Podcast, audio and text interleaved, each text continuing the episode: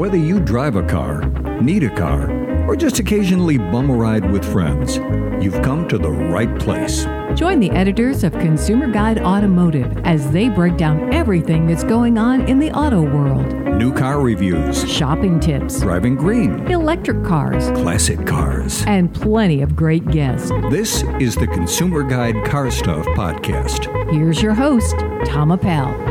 All right, this is the Consumer Guide Car Stuff Podcast, and I am Tom Appel, publisher of Consumer Guide Automotive. Hey, thanks for joining us today. When you get a chance, please check us out at consumerguide.com. That's consumerguide.com. While you're there, check out our 2021 Best Buy picks. This list is an excellent starting place if you are looking for a new vehicle. We will also want to check out our blog for reviews of all the vehicles we're driving here at Consumer Guide and all sorts of other fun stuff. You can also catch up on back episodes of the podcast right there on our homepage. Want to be added to our mailing list? And you do, drop us a line at carstuff at consumerguide.com. That is carstuff at consumerguide.com. All right, let's see who's online with us today. He is the senior editor here at Consumer Guide Automotive, and he never eats anything that ends in the letter A. Welcome, Damon Bell. I just bought a tube of polenta, so you're wrong. Oh, well, is polenta some strange Latin plural, and maybe it ends in E?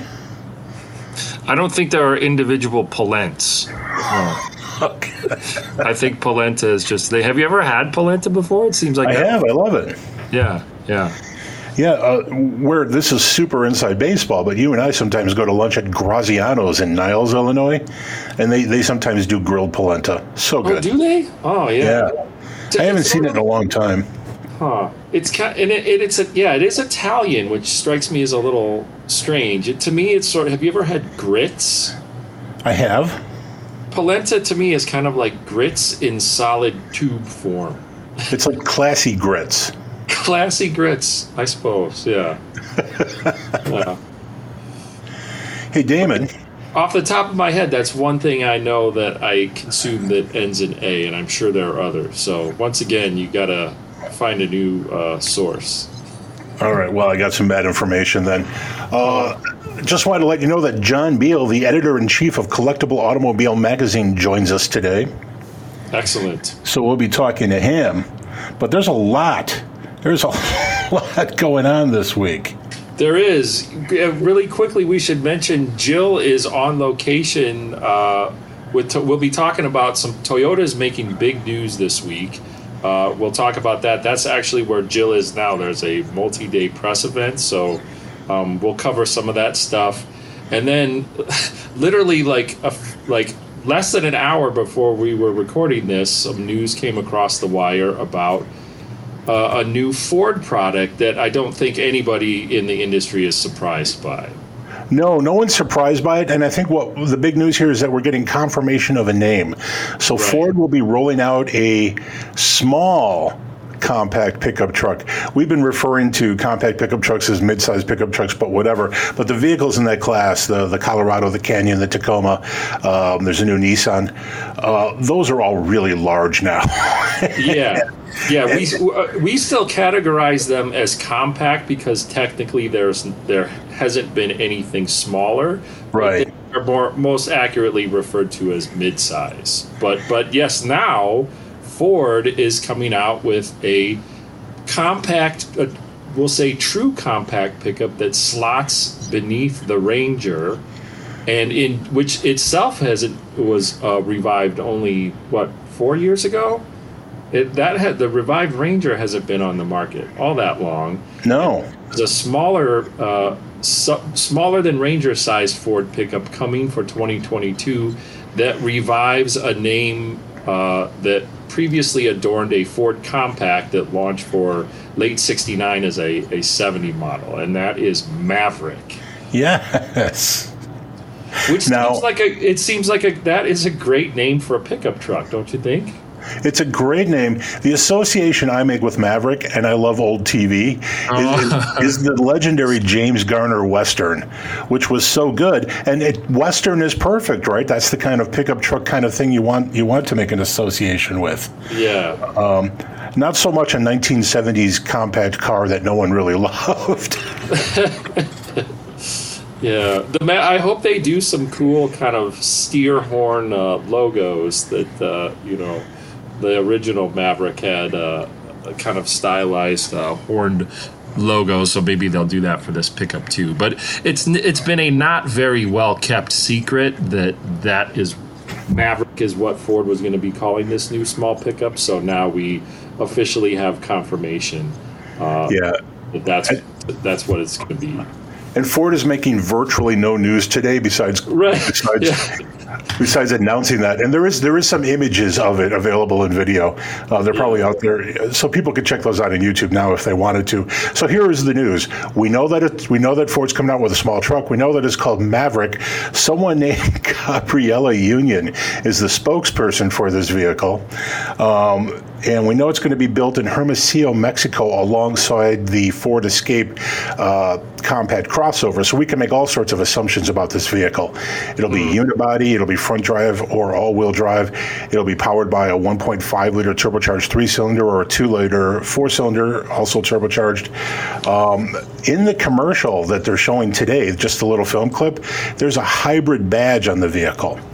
So it'll also say the drive, uh, share the drivetrain, the hybrid drivetrain from the Escape.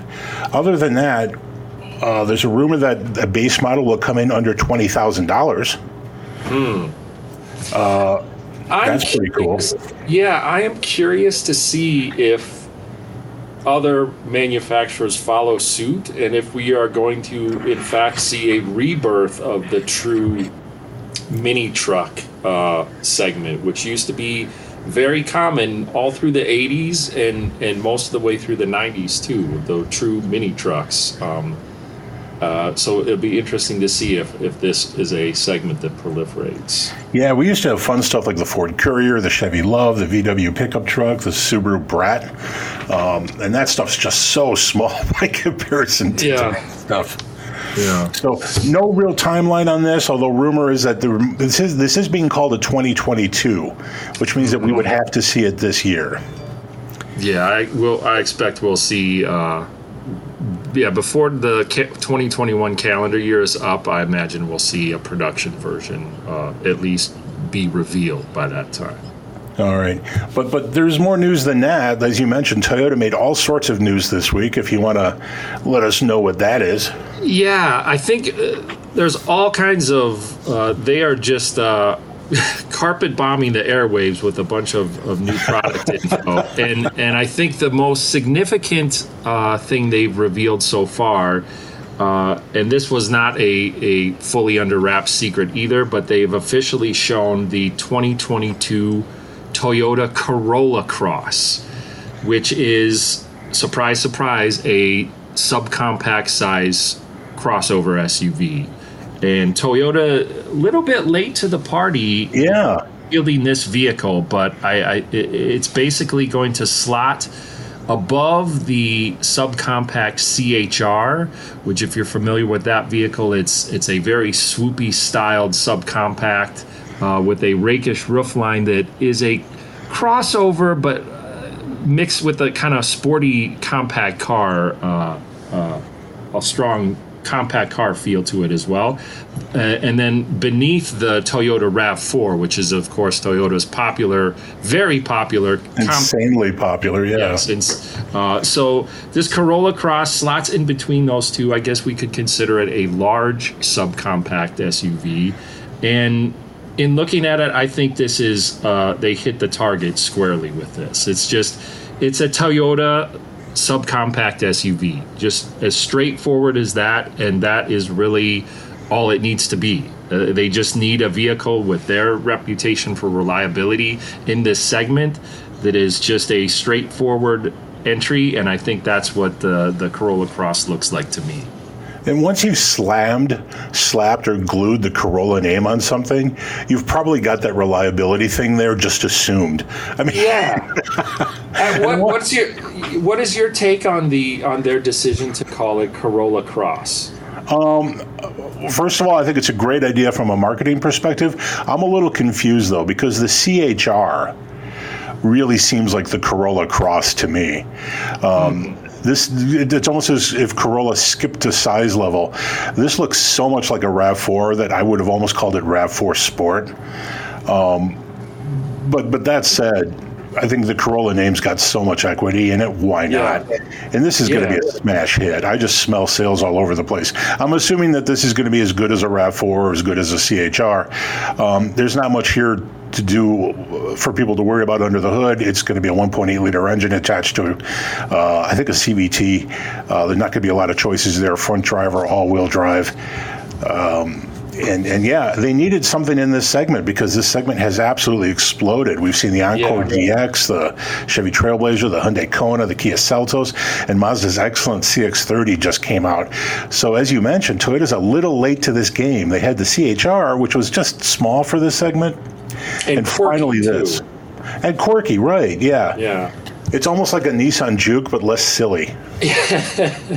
by a, by a, by a little bit, yeah. and that, somehow the the Corolla Cross name that just sounds natural to me. It somehow it kind of rolls off the tongue to me at least, and just adding cross to the end of it somehow makes it sound SUV-ish. So I think that works. And then just looking at the styling of it, it's just it's clearly a Toyota but it doesn't have some wacky over large grill. Uh, it just the styling I think is tidy and and just interesting enough to not be boring, but it's not some crazy swoopy thing. I just thoroughly conventional, and I think that's exactly where it needs to be. And yes, like you, I agree. This thing is going to sell like hotcakes. One of the things that we've addressed on the show is is the explosion of sales in this segment. When when the sort of large, larger subcompact crossover thing kicked in um, sales were a little bit slow, and then the pandemic hit, and it seemed like, and we've had dealers confirm this for us, young buyers started looking for vehicles in lieu of public transportation, and that was a lot of what was driving the fire in this segment. But now it's just it's exploded, and everyone seems to like this sort of smaller than compact, but but still not too small right crossover. Right, it's a good size. It is a good size. That that Kia Seltos is just right. Um, as you said, the CX30, um, small enough that it it's the the purchase price is a little bit more affordable, but it's still big enough inside. You can carry four adults with some you know gear, luggage, what have you. So yeah, that that segment is is I understand why it's as hot as it is. So at the bottom end now, this gives Toyota the CHR Going up one size notch is the Corolla Cross, then the ever popular RAV4, the new Venza, which is a delightful vehicle, though not much larger than the RAV4, and then the very large and very capable Highlander, which I think still gives Toyota some space between RAV4 and Highlander uh, to do something. Uh, really? Because why not? Why not have more crossovers? sure. well, speaking speaking of more crossovers, the other Toyota news I wanted to get to um, when I say Corolla Cross, I think is very evocative and explains exactly what a vehicle is. If I was to say to you BZ4X, what would you think of? Um, Gesundheit. I would think of maybe a Star Wars droid, but okay. it's actually it's actually Toyota's uh, full EV uh, compact SUV. So they same way in that Toyota is a little slow getting to that subcompact uh, SUV segment. Toyota's a little slow jumping into the full battery electric vehicle market, but it seems like they are made the choice to get there now, and the BZ4X is was they just showed it in concept form. Actually, it, it was uh, revealed in Shanghai earlier this year, but they have committed to that going on sale who knows if it's actually going to be called BZ, BZ4X? I would hope it's not. But the pure electric Toyota small crossover SUV is slated to go on sale in the U.S. in 2022. Yeah, and you mentioned that Toyota's been slow to dragging its feet when it comes to pure electric vehicles. They've been big into hybrid, and they own that segment. Uh, every, almost everything in their lineup is available as a hybrid, uh, and they've been doing a lot with fuel cell. But fuel cell's kind of specific, and it's not going to be general public. But they've been working on that as well. But speaking of the BZ4X, this is more or less a precursor to the companion to the Subaru Solterra, which we saw last month, and that'll be Subaru's pure electric vehicle. Those are being co developed. Toyota is working with um, a bunch of companies, smaller companies, to develop electric vehicles, including Subaru and Daihatsu and Suzuki. So they've got, they're, they're amortizing the cost of these vehicles, but um, we will see a Subaru based on this Toyota uh, in the near future as well. Yeah, that is another thing that really jumped out at me in regards to all the news Toyota is making this week is two words joint venture. Mm-hmm. As you mentioned, the BZ4X uh, EV partnership with Subaru, we should mention too the Corolla Cross will be produced at a joint venture plant with Mazda in Right. It's just of all the the automakers, I think of Toyota as an 800 pound gorilla in whatever segment it's in. It's very interesting to me that even a company as big as Toyota uh, elects to share techno and share technology resources, kind of pool resources, and partner with other manufacturers, all of which are smaller than Toyota is. Yeah, and the Huntsville, Alabama plant is interesting. Um, manufacturers car sales have been very hot for the last few years pre-pandemic and a lot of manufacturers were bumping up against capacity but no one really wanted to build anything because building a plant is incredibly expensive and if you have to idle the plant that's really expensive too mm-hmm. so this joint venture is interesting because it costs them about half as much and now mazda has some American some has some American build capacity because Mazda had been importing virtually everything. Yeah. All right. Well, lots of news from from Ford, lots of news from Toyota. We need to take a break. When we come back, we talk to John Biel of Collectible Automobile Magazine. Stick around.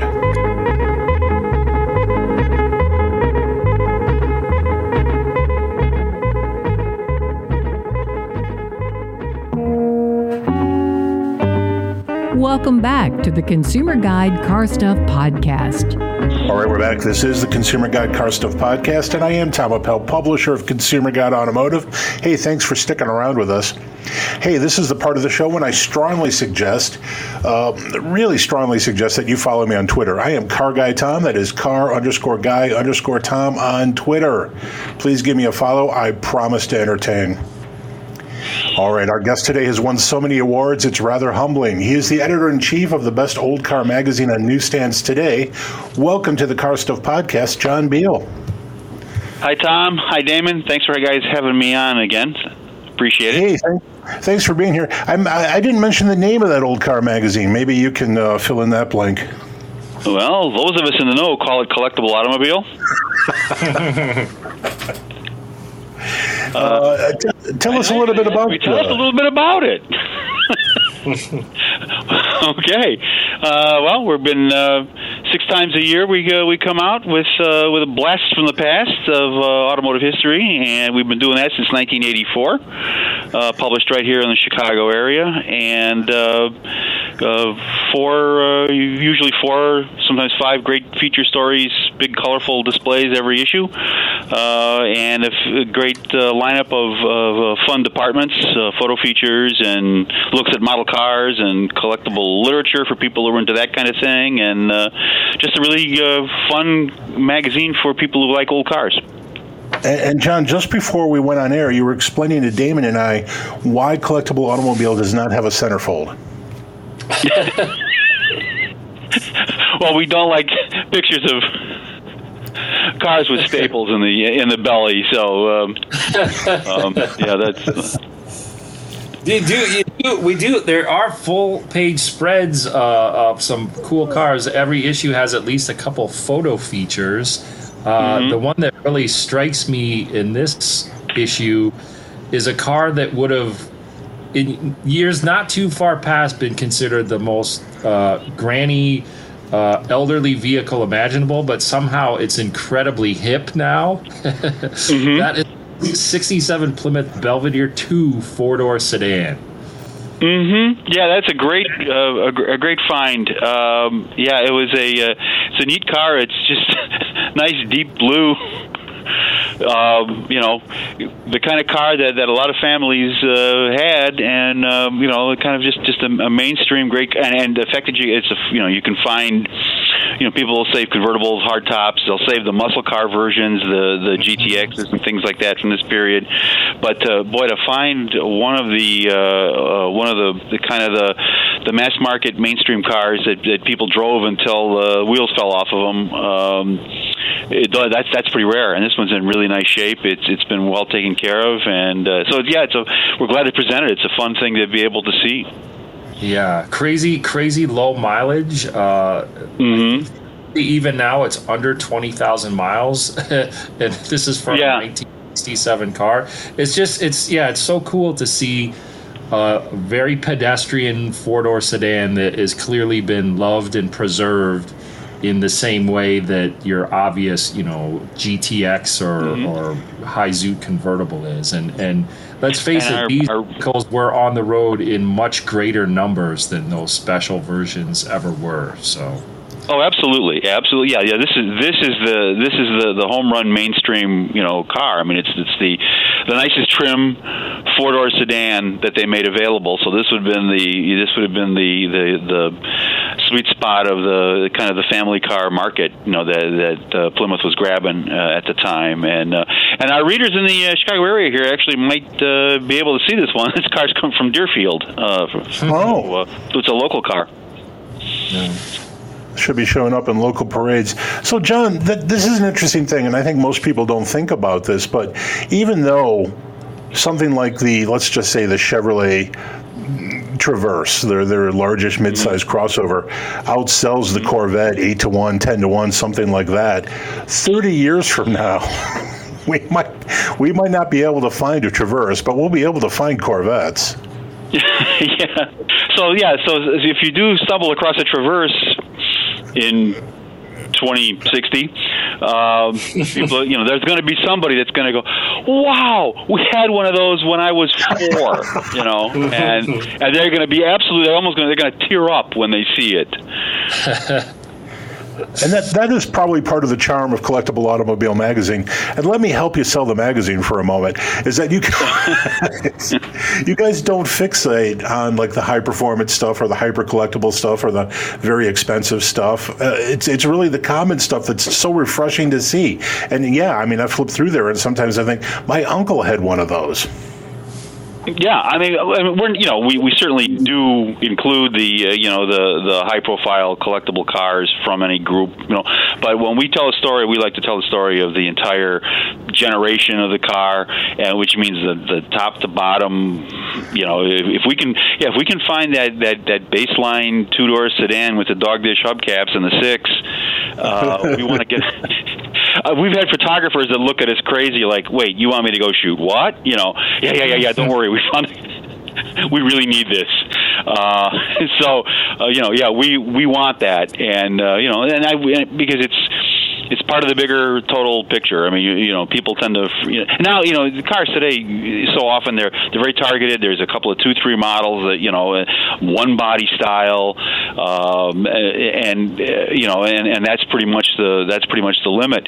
Um, if it's an SUV, obviously there's you know it's front wheel or all wheel drive choices, things like that. But but really, you know, they're kind of limited. But it's just it's so fun to look back at those days when there were so many different body types, so many different trim levels. Each trim level had its own cool, fun name. You know, had a different name. You know, and and, um, and so there was an entire range of vehicles. And then there, you know, each automaker had several ranges of these, these full ranges of vehicles. And yeah, so there's there's a lot of variety out there to you know to uh, to look at, and that's what we really like to enjoy capturing if we can, if we can find it. All right, I need to talk about something now. We're talking about the, just a reminder, the August 2021 issue of Collectible Automobile Magazine. Mm-hmm. And you guys, and let me just thank you in advance, did a feature on the 1968 to 1976 BMW 2002. This is the car that preceded the 3 Series, and this, this has to be mm-hmm. one of the most important cars uh, in BMW's uh, history, at least for the U.S. market.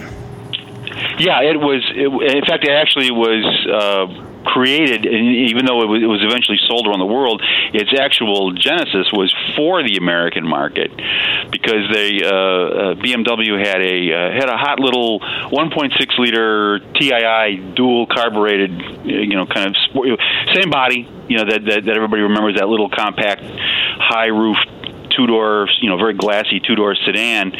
Um, but it, it, they they couldn't bring it in here; it couldn't pass emissions. Uh, and uh, the alternative idea, and supposedly, according to our story, uh, one of the big pushers for it was uh, Max Hoffman, who was the you know the great importer of European cars in the late 40s and 50s and 60s, um, and he had kind of had the ear of a number of uh, you know uh, at various European factories, and he said, "I got an idea. You know, if you want to make a, high performance uh, or higher performance car that you can sell in America that will be clean enough, take that that two liter engine that you've got from your midsize sedan and put it in there instead." And that was what what made the 2002 the 2002, and and that that thing just you know that came here first, and it was it got a great reception, and that really kind of put BMW on the map the way that we think of them now is the, sort of this this you know uh, fun, exciting kind of you know uh, sports sedan uh, manufacturer. But uh, prior to that, um, they had a kind of a little different view, far lower profile in the U.S. and uh, kind of a different uh, different kind of product mix and a different feel. I, I, think for people who are not familiar with this car, they're going to want to go online and look up BMW 2002 because one of the charms of this and one of the great things I love about German cars of this era is all the glass. This car has the thinnest roof pillars I've ever seen and so much glass. this is just a great, tidy looking car. And even though it's really small, it looks roomy for that reason. I absolutely mm-hmm. love this thing. Now, there's some really interesting body styles in this article. Were those available in the U.S.? Not all of them. No, there was the the touring, um, which was a sort of a uh, it was sort of a, a hatchback, uh, kind of a long extended hatch, hatchback, and um, you could almost think if you remember the the was it the three eighteen. Uh, uh, TI. There was, was a the TI, yes, that was from the late '90s.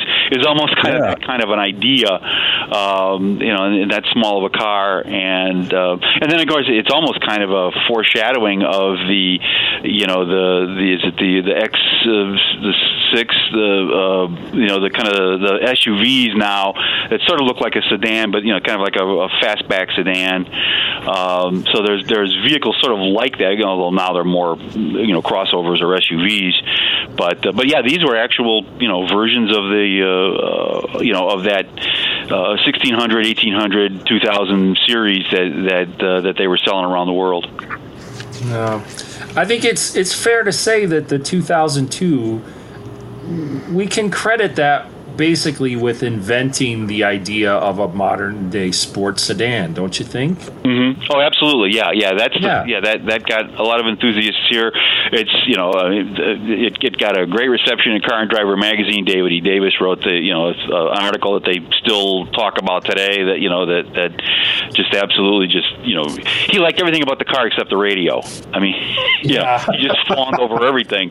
Yeah, he hated the radio, loved every last other inch of of the car. And um, uh, if you read the, you know, if you read his his story on it uh, from back in 1968, and um, uh, you know, the, so that helped put it on the map here. And they they you know they did great business here, and and it's very true. Yeah, that was people didn't really know much about the brand before. This was their introduction to it, and this was their their sense, and and you know they just they handled great and were lively, and you know and had these great ergonomic features that Tom was talking about. You know the uh, uh, you know the great great visibility through a really you know high roof with big windows.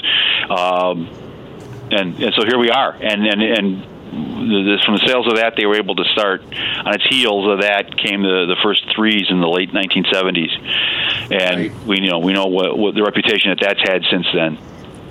That's what that's that touches on the one of the things I love so much about collectible automobile is that it gives you such a great historical perspective on things. And we obviously Thank know what the BMW 2002 begat The other mm-hmm. cool bit of historical perspective I picked up from this issue that made me think of uh, something that is oddly common with General Motors vehicles. So the, there's an article on the 1978 through 80 Pontiac Grand Prix, first of the mm-hmm. downside GM intermediates, Pontiac's version of that. And this is a mm-hmm. great article by Don Keefe. One of the things that I like about this article and many other CA articles, it is not afraid to talk about the fact that a given vehicle might have been kind of a flop when it was new. There were challenges uh, in its development, there were challenges inherent in the market it entered into, and manufacturers didn't always knock it out of the park all the time. And the 78 to 80 Grand Prix is basically an example of that. Uh, and so there's a lot of great perspective as to why it wasn't really a smash hit. But the thing it made me think about about General Motors vehicles because these downsized 78 intermediates were the first of the small cars, and Don in the article talks about the fact that um, as the 77s were winding down, uh, Pontiac dealers at the time said, "Hey, you want to get one of these while you still can because it's they're going to be downsized next year." And that made me think mm-hmm. about how often in GM's history the last uh, model year of something or the outgoing vehicle is kind of becomes a cult classic or is like celebrated, and you want to get it before they're not making it anymore. And it, yeah, it made me think that there's a lot of General Motors vehicles that are only truly fully appreciated after they're gone. yeah, it's very much of a you don't know what you've got till it's gone kind of mentality uh, at work there. Mm-hmm. And some and yeah, some of them were just they weren't the all the bugs really weren't out until the end. Of course, I think the Pontiac Fiero is an example of that. Uh, but mm-hmm. yeah, the last of the rear drive GM intermediates the last of the those you know uh, body on frame big Caprices and the Impala SSs, mm-hmm. Chevy Astro mm-hmm. vans, all these things that had cult followings very shortly mm-hmm. after they were discontinued. Mm-hmm. Yeah, there's it's very true. There's there's uh, there's people that just you know they sense that, that, that things are going to be different, that that you know the, that the automotive world is going to change, and you know, so, all of a sudden there'll be a, a, a burst of, of activity to hang on. Sometimes it's like you know cars that were sort of being ignored for a while before that, and all of a sudden it's well, wait a minute, it's not going to be like this mm-hmm. anymore. You know, this is jumping on the you know on the on the you know they've sometimes they've even GM has, has, has taken advantage of long build outs of a final, um, yeah. you know, of, of, a final, you know, it's just like, well, we can still make this thing for a few more months, you know, so, okay, well, you know, if, if people are willing to, to buy this thing, we'll, you know, and yet the, the, with the full knowledge that it, this isn't going to happen anymore, you know, you know, we're going away from this. So, uh, you know, it, yeah, that, that's true. That does happen from time to time, and, and they have their, they've had their share of those situations over the years, those kind of um, you know uh, uh, final uh, you know closeout model, as it were, uh, things that that uh, that actually are quite popular. John, I have to talk for a moment about the cheap wheels uh, in this issue. Uh, cheap wheels, of course, is one of the departments, and it's always a look back at mm-hmm. a car that may have been expensive or interesting way back in the day, but now might be relatively affordable. And in this case, it's the 1983 to 1990 Alfa Romeo Spider. Uh, just a tip of the hat to my dad. Uh, back in the day, I wanted to buy one of these. and cooler, cooler heads prevailed. I'm assuming. Well, my dad made it abundantly clear that if I bought one, he wasn't going to drive me around when it was in the shop, and he wasn't going to help me pay for repairs. So that put the, that put the kibosh on me buying an Alfa Romeo. so this is your official thank you, Dad. Yes, yes. Thank you, Dad. For yeah, I ended up buying a Volkswagen instead. Just so Father's Day. Yeah. so, John, how uh, if somebody wants to get a hold of Collectible Automobile Magazine, how do they do that? Well, they can um, they can order for from us online. We have a, uh, we have our site uh, collectibleautomobile.com. Uh, it's collectible with an I B L E, and. Um, that's uh, you know, or they can um, they can reach us by phone at uh, in the U.S. Uh, at 800 777 5582 to subscribe online. And of course, we're we're uh, available in, a, in a, a, bunch of places, hundreds of, of, locations around the country and in Canada. If we got anybody listening in, um, and our, our website has a uh, uh, our handy dandy website has a uh, store locator, um, so people can try to find a location uh, close to them by punching up that that function that feature on our website. And the 19, I'm sorry, the, the August 2021 issue with the 58 Cadillac Eldorado on the cover is on newsstands right now, correct? Yes, yes, that's that's our current issue. It should it should be out now. All right, and John, I don't want to put words in your mouth, but in your estimation, would Collectible Automobile Magazine make a good gift for Father's Day? Well, let me say this about that. Um, yes, yeah, yeah. If you got a dad who you know likes old cars, um, and uh, you know thinks uh, yeah, along, along those lines, I can't imagine a better gift. All right, sounds good. All right, he is John Biel. He itself, maybe, but um, as long as it's not an Alfa Romeo Spider. Yeah. All right, he is John Biel. He is the editor in chief of the best old car magazine on newsstands today, and that is Collectible Automobile Magazine. We're going to take a break, and when we come back, it's quiz time, and John is sticking around for the quiz. Stay tuned.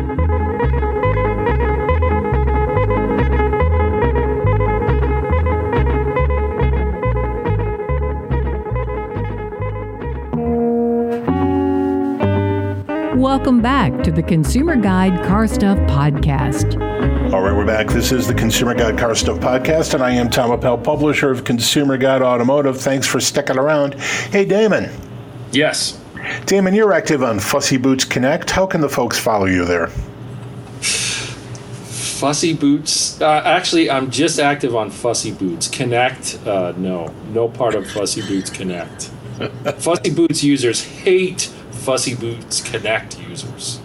Well, ever since the scandal, yeah. There, well, yeah, there was that huge split, and it's it's never been the same. So, yeah, I want to invite them to the same party. exactly. Yeah. And we, I, in fact, we wouldn't even go there because there's so much drama that happens there. I'm just going to steer people to. You can follow me on Twitter at David. Oh. Yes. Don't get into the Fussy Boots Connect uh, drama. All right. For people who might be confused or are just joining us, Jill is not here this week, but Damon is here, and John Biel, our guest today, is sticking around for the quiz. John, thanks for doing that. Uh, oh, I hope you guys are ready. This is how the quiz works. I ask each one of you a question, and then the other person gets a shot at the exact same question. We have five questions and one bonus question that is always completely relevant. Um, I hope you guys are ready. yes. I got my finger poised on my buzzer. All right. John, the quest uh, today's topic is the cars of 1983. Um, oh yeah, you're not a young man. This should probably fall into your wheelhouse. Um,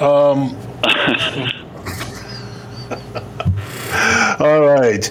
The Car Stuff Podcast is brought to you by Tom on Twitter. What's cooler than following Car Guy Tom on Twitter? Nothing. Give Tom a follow today. John. Yes.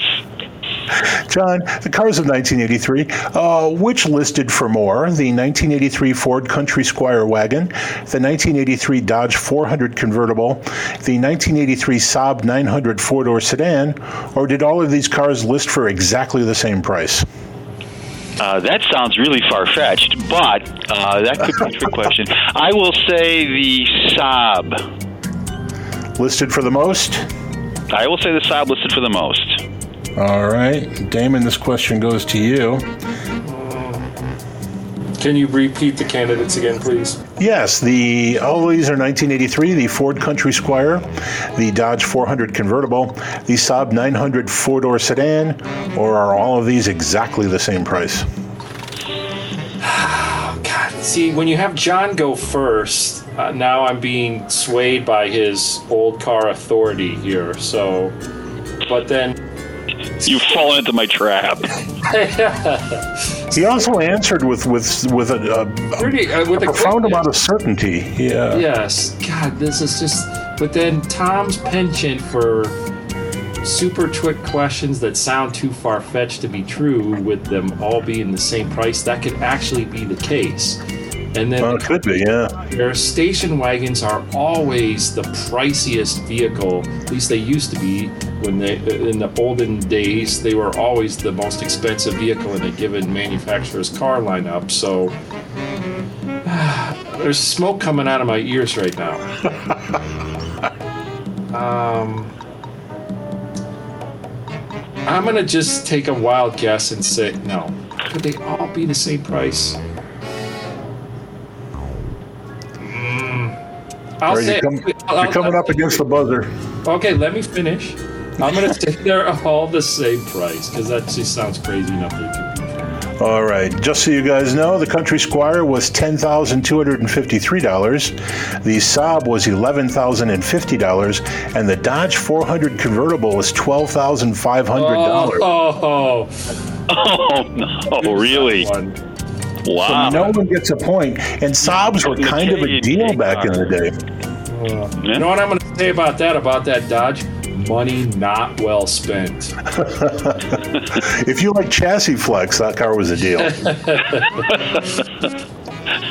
All right, second question goes to Damon. Damon, what was under the hood of the 1983 Toyota Cressida? The Cressida, of course, was Toyota's luxury car back in the day, rear wheel drive, uh, kind of like the Avalon of today. Uh, was it a 128 horsepower 2.4 liter engine, a 143 horsepower 2.8 liter engine, or a 199 horsepower 2.1 liter 3 liter, I'm sorry, 3 rotor turbocharged Wankel? we can rule out the last. So you're not giving us engine configuration. Uh, the first one was a four cylinder, the second was a six. Okay, I'm going to say the six. All right, so uh, John, this question goes to you the 128 horsepower 2.4 liter 4 or the 143 horsepower 2.8 liter 6? This is the, the the standard engine.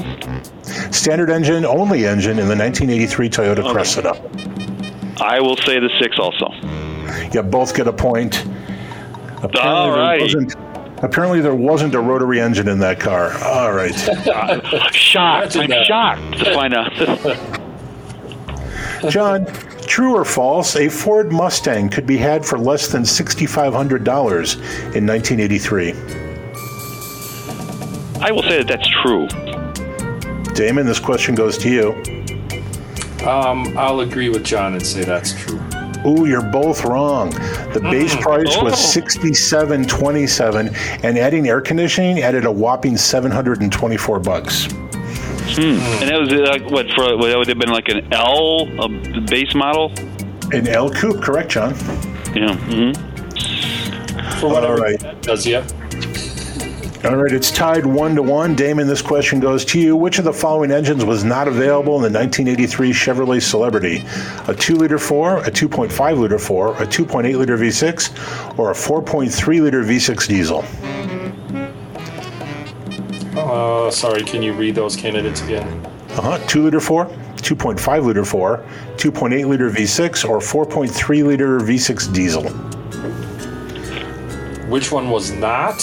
Not available. Which one? I don't remember a celebrity diesel, so I'll say that. All right, John, this question goes to you. I'm going to say the two liter four. John, you are correct. Hmm. Yeah, the 4.3 liter V6 diesel was available in a lot of cars that year. Yeah, they were. GM was big on diesels right there in the early '80s, and they had. their I have very no, I have no memory of no memory of that. I It was actually have an ad at considered to be a like all good diesel. diesels. Yeah. Alrighty. John, which of the following was not a 1983 Oldsmobile Toronado trim level? Elegance, Brougham, SX. Or were none of these a Toronado trim level? I will say the SX was not a Toronado trim level. All right. Damon, this question goes to you. Which of the following was not a Toronado trim level in 1983? This, of course, was Oldsmobile's big, cool coupe. Elegance, Brougham, SX, or were none of these a Toronado trim level? I seem to remember some crazy retractable T-top Toronado that was called SX from a little bit earlier. Um, but I'm being swayed by John's expertise again, so I'll agree with him say the SX. Ooh, you are both wrong. For 1983, there was no Oldsmobile Toronado trim levels. There was what? There were no trim levels that year. Oh, so this was the Coronado. trick question. It was just the. Oh, Yeah, okay. fifteen thousand two hundred and fifty-two dollars. Very expensive car. One price, uh, one price proposition there. John, you win two to one. We go to the bonus question just because. I hope you guys are ready. Okay. All right, Damon, this question goes to you first. Damon, finally, which new for 1983 TV show currently holds the highest audience rating review on IMDb? Are you ready? Sure. 1983, Mama's Family, The A Team, Webster, or Fraggle Rock? Currently holds the highest IMDb rating. Yep. So this would be what's what's held in greatest esteem by its audience, Yep. just a general audience. Yep. Right now on IMDb, if you look it up, which one of these has the best audience rating? Boy, And this is some quality entertainment. this is ooh, that's kind of a clue, isn't it?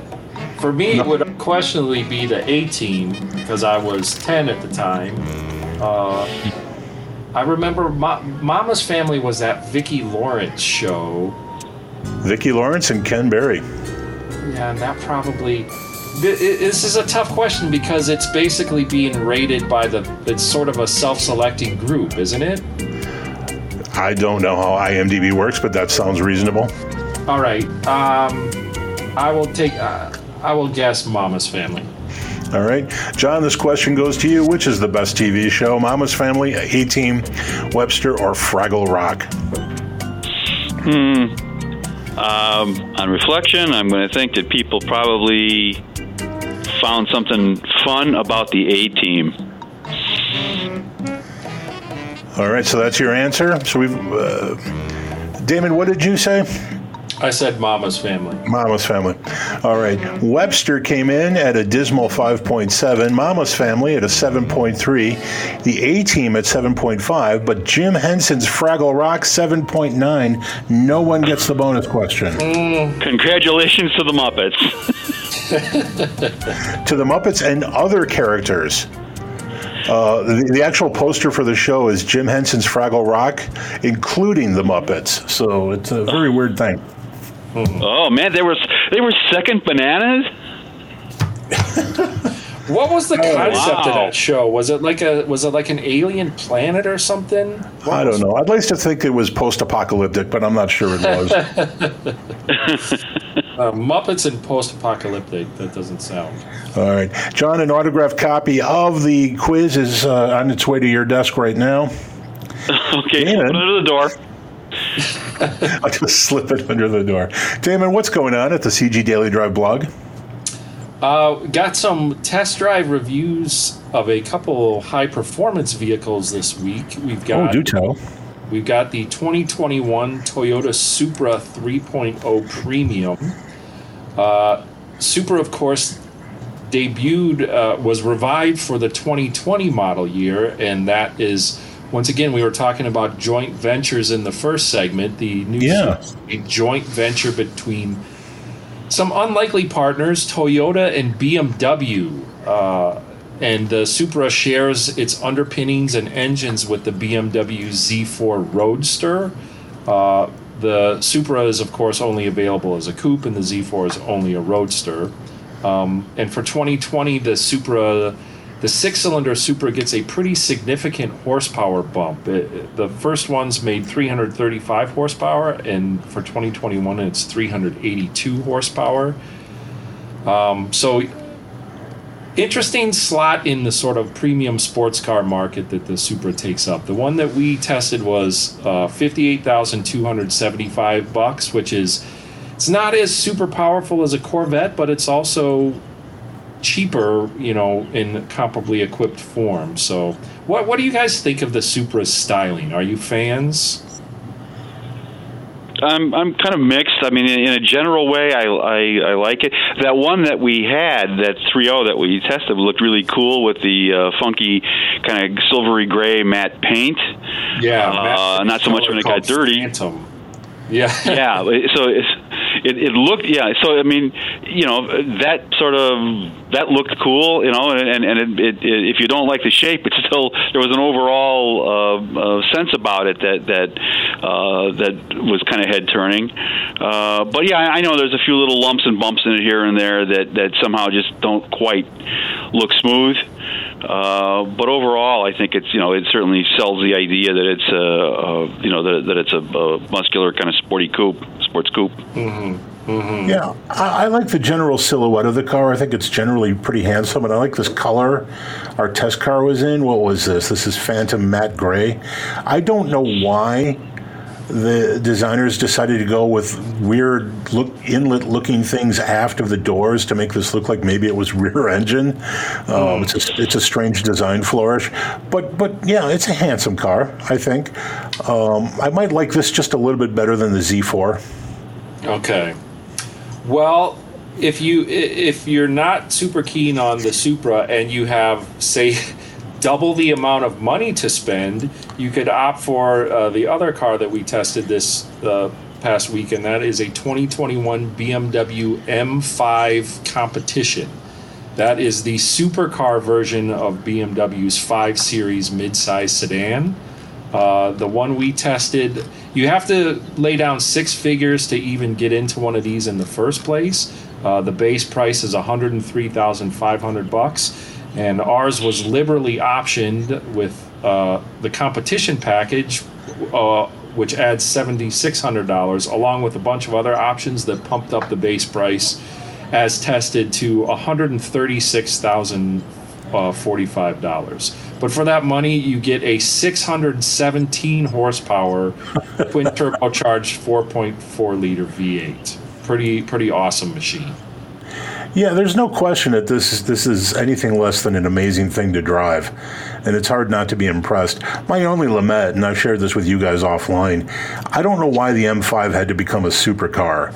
I just sort of miss the idea of a of a something just a little bit less hardcore uh, maybe mm-hmm. obviously manual transmissions are dead, but I'm just thinking about five series of 20 years ago were just such really engaging cars, and now mm-hmm. this thing you almost feel like you need a pilot's license to drive this. Yeah, and you you you really need a race car. You you need a, a track to fully exercise the capabilities of this thing. It's it's yeah, you you you could do things on a public road with this that would instantly get your license revoked. All right, we got one more to talk about, Damon, and then we're out of yeah, time. All right, uh, just really quick, I wanted to mention for as nuts as that M5 was, we got 18.1 miles per gallon, which sounds incredible. Not great, but for a vehicle with 617 horsepower, not yeah. not, not, horrible. Yeah. Uh, so finally, uh, we have a very uh, one of Tom's favorite things, and that's the peculiar and obscure. We've got a gallery of strange and obscure car ads, which is spot headlined by a picture of the 1974 Renault Gordini, which Tom, yes, I would agree with you. I don't recall it at all. And in looking at the photo now, it appears to have three bolt wheels. Yes. Underscore the weirdness. All right, so people want to check that article out too. We are completely out of time, kids. Special thanks to our guest today, John Biel. Thanks, as always, uh, to Damon for co hosting. Uh, thanks to Lady B and the good folks here at WCPT AM 820 in Chicago. A special shout out to my friends Steve and Johnny. Also, I blew it last week. Happy birthday, Dad. Next year, I won't forget to call on your birthday. All right. Remember, you can reach us at consumerguide.com. That is consumerguide.com. Let's talk more about cars again next week.